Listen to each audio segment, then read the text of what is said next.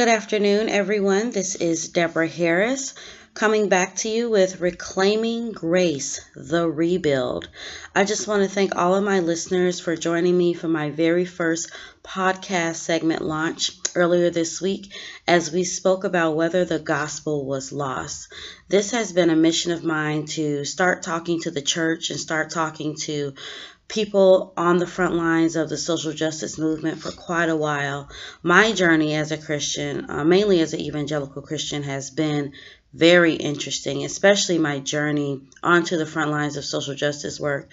And so, starting this podcast, Reclaiming Grace, is really about my journey as a Christian, things I've had to battle through, struggle through, things I've had to admit to myself, things I've had to cut away from myself that kept that kept me from truly doing God's work, from truly loving myself and truly loving others. So I hope that with the first segment of reclaiming grace and talking about whether the gospel is lost, that you are able to have conversations with yourself, with your family, with your friends, and with people that do um, social justice work and equity work in oppressed communities and, and really just discover, you know, where Christ is missing, how he became missing um, and so many things that we do, and whether you're a believer or a non believer.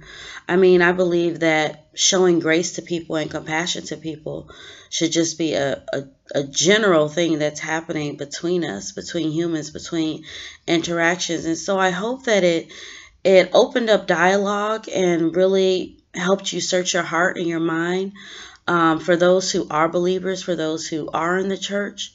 And then for non believers, I hope that it started is starting to give you a little bit of insight into the struggles we're having.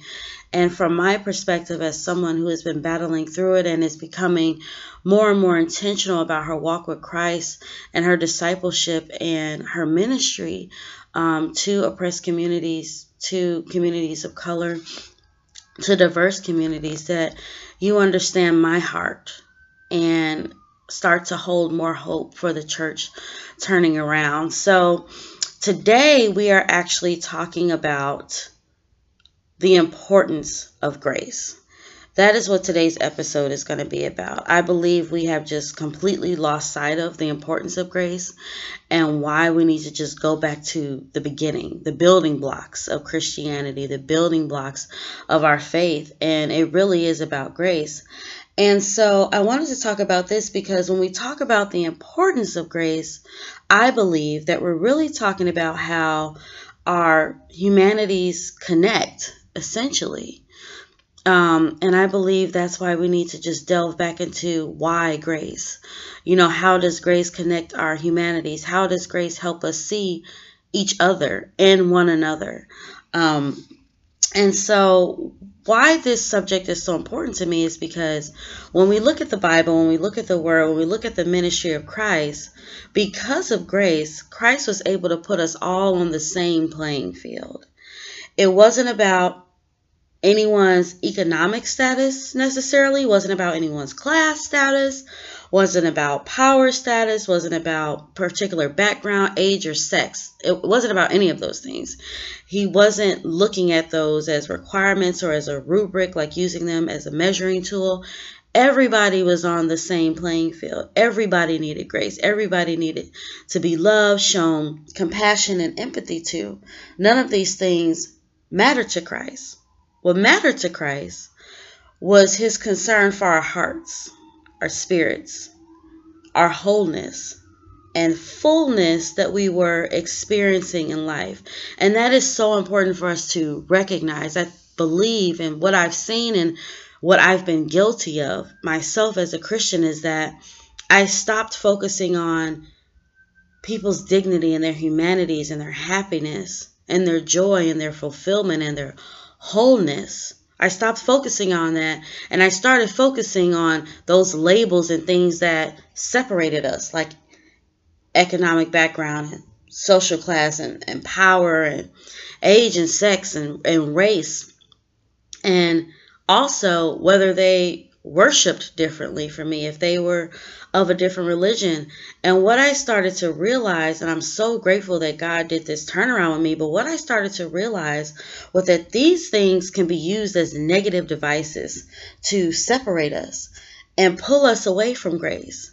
And when those negative devices start wielding itself in the church and wielding itself in the community, you start to see more and more traces of legalism, of privilege, exclusion, separation, and development of some serious superiority complexes. And that's a huge problem. And these negative devices constantly, constantly, constantly, and just ripple effect and ripple effect into more ways to separate and dehumanize us amongst ourselves, amongst different communities.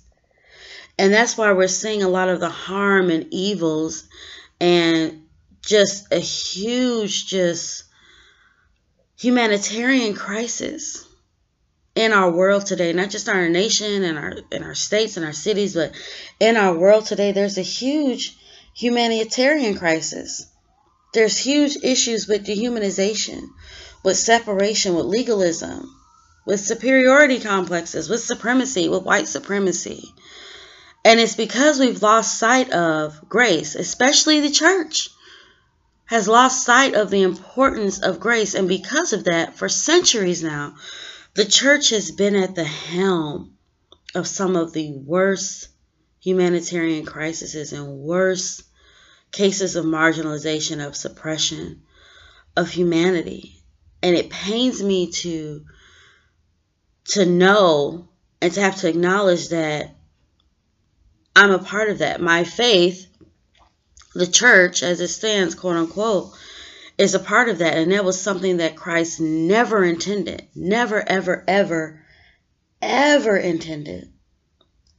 And it pains me because I started to fall into this category of being an oppressor, which is really crazy as an African American woman that I couldn't see those times when I was starting to become an oppressor. Because you would think as a African American woman that I would never want to be an oppressor in any form because my people were oppressed and are still oppressed in so many ways today. But I was being subconsciously mistaught so to speak as a Christian in the church. And I became a part of the problem I started to fall into this toxicity. I started to judge folks and keep arm's length from everyone, even myself at times, because I stopped showing myself grace. I stopped showing myself compassion and empathy. And I became so toxic with myself that any wrong move I made, any wrong thing I said or did, whatever, I would just fall into great bouts of depression, just serious bouts of depression, and I would be so evil toward myself. I would forget everything that Christ did and why he died, and his word of telling me that there is no condemnation in him, that I've been saved and I've been reborn, and he rescued me and, and took me from that darkness and gave me space of liberty and freedom to, to just be and understand his love and receive his love, but I couldn't even do it for myself. So imagine how I was treating other people, even family and friends, with these waves of judgment and just really toxic and mixed up ideologies of superiority. I lost sight of my worth. I lost sight of other people's worth, other people in different communities. And it was just draining. And it was just a complete stripping away of myself every day. And I couldn't see my worth. I couldn't see anyone else's worth. But I was still led and blinded by this falsehood that I was okay because I was a quote unquote Christian. But I had lost complete connection to what that meant, not just for myself, but what that meant for my ministry and how I showed love to other people. My discipleship had become tainted as I pushed people away and as I pushed further and further away from grace and from the ministry of Christ and from the meaning of the cross, I forgot that everyone was in the same boat as me. That Christ had put us all on the same playing field, that it was about my mind and my heart, my body and my experiences of fullness. I forgot all of that and washed all of that away. And I let this arrogance of being a Christian completely sap life from me. I let this arrogance create a falsehood around my identity and told me that I was perfect and others were not. But still, I was dying on the inside. It was like such a mixed ball of ridiculousness when I look back at it. It wasn't healthy at all. All because I had lost sight of a simple a simple principle grace. And I'm going to tell you a story. Um, this happened like a few years ago. This is 2019. Yes, yeah, so it happened maybe like 2015, I believe 2015. And this is really when I started to realize that I needed to make a hard turn in my life. As a Christian, as a woman of color, and as someone that found herself having this desire to help people, quote unquote. I thought that's what I was doing was helping people, being this good Christian and helping people. But it really happened a few years ago when God blessed me with turning me upside down, so to speak, and putting a huge mirror to my face. So a few years ago, I was having brunch with a young man who is now a very, very, very dear friend of mine. I owe him so much because of this day. I am a better woman, a better Christian, and a better activist because of this man. So a few years ago, we went to brunch, and this was when we weren't even really that close, him and I. We were just really friendly toward each other. And so we decided to go to brunch. And so we're at brunch, and during conversations, pancakes and, you know, mimosas, conversation started to get really deep. It started to get really vulnerable. And he opened up to me about his family, him being gay, an African American man who's gay, religion, church, how he sees himself, all these things just like really vulnerable. And I was sitting there looking at him and I was starting to feel disgusted and biased and twinges of indifference and it's sad to say hatred for some reason toward him and toward the things he was saying. And these things were just like rolling around inside of me and bubbling up inside of me. And while this was happening, and I can feel my eyes just piercing at him, and I can feel my spirit just being uneasy and just being like, why is he telling me these things? I don't agree with these things. I don't like these things. And all the while, all these things were bubbling up inside of me, there was a knock at my heart, simultaneously saying, Why do you feel this way, Deborah? What do you have against this person that is just telling you their truth, that clearly just wants someone to talk to and understand him and be there for him. What is it about you that can't let that happen without you judging him and having this angst and, and disgust with this person? Who do you think you are, Deborah? And I was kind of like shocked by this other voice in my head and I and I stopped him right there and I was like, "Can I can I just say something really quickly?" And he said, "Yeah. Go ahead."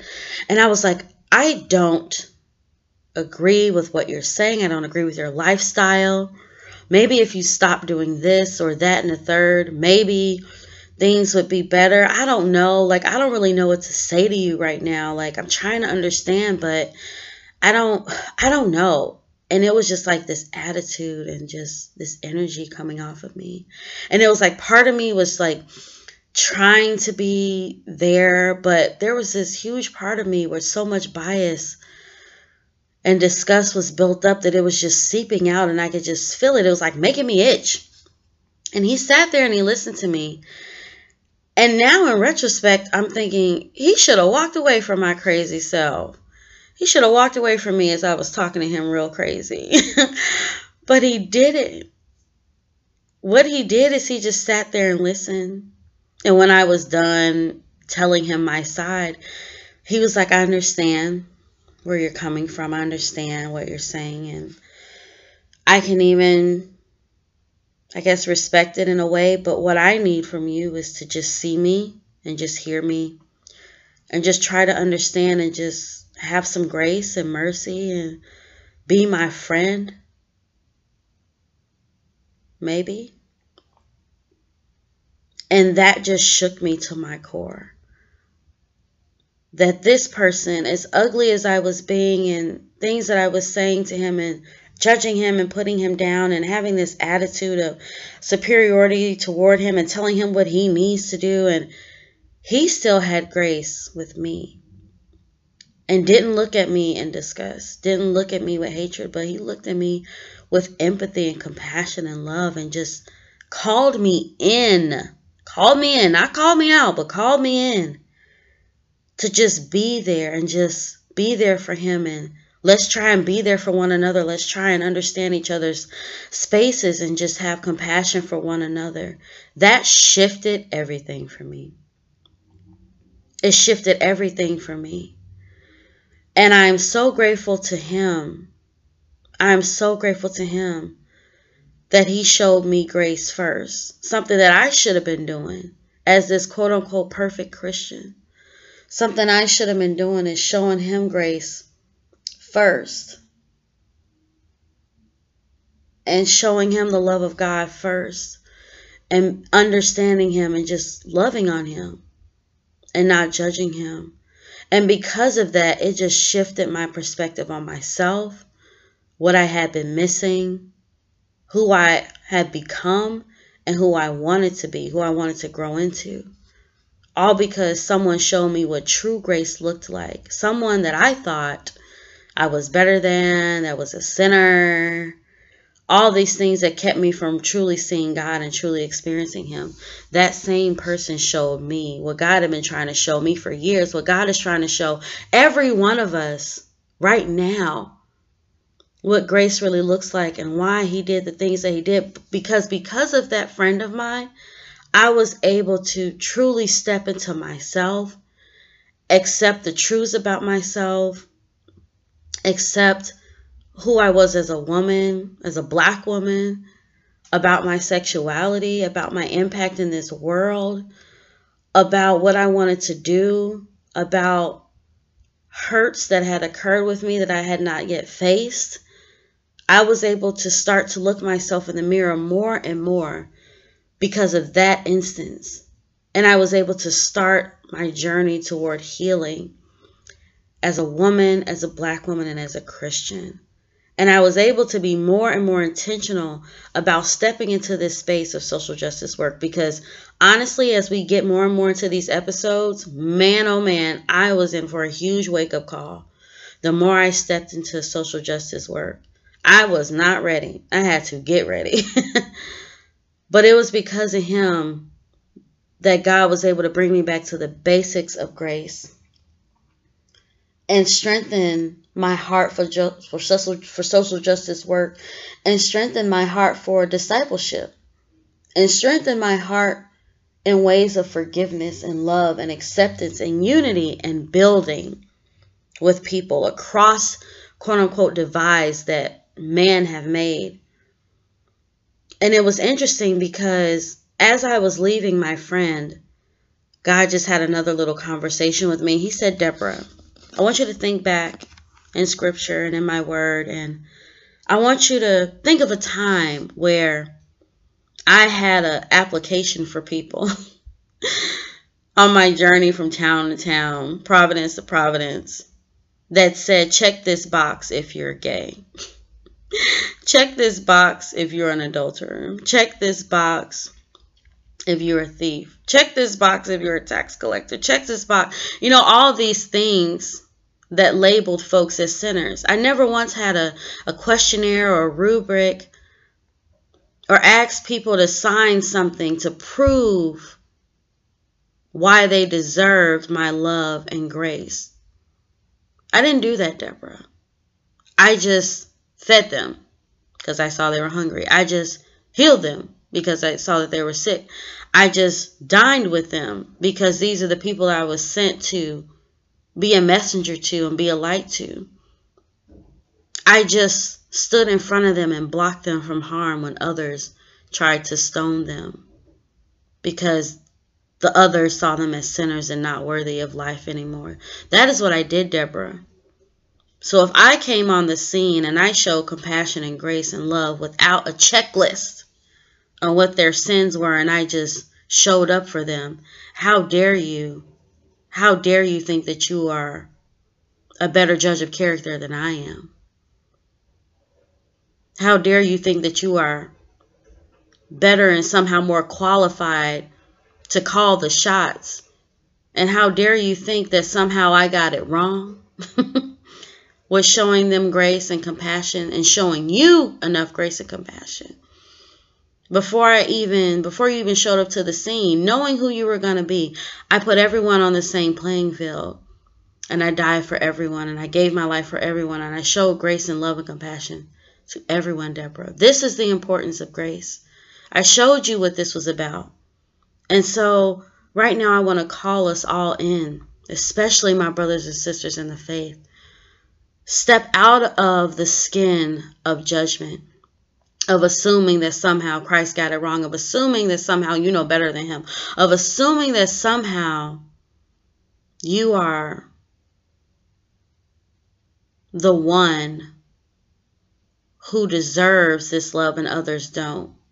And keeping people at arm's length. Step out of that old skin and step into grace. Reclaim it reclaim it in the way that Christ showed us how to. And we'll start to love ourselves in a whole new way, accept Christ's love in a whole new way, and give love and show love in a whole new way. This is how we not only rebuild the kingdom of God and how it was intended to be, but this is how we heal communities globally. This is how we tear down systems of oppression and marginalization globally. This is how we win. We must do it together, and we must do it with Christ in mind, reclaiming grace at all times. So, thank you so much, everyone, for joining me today. Take this back to yourself. Think about it. Pray about it. Take this back to your church, to your family, your friends, your communities. I believe that everyone can benefit from this message. Our salvation is in each other when we love one another as Christ loved us. Till next time, family, I love you all. Bye bye.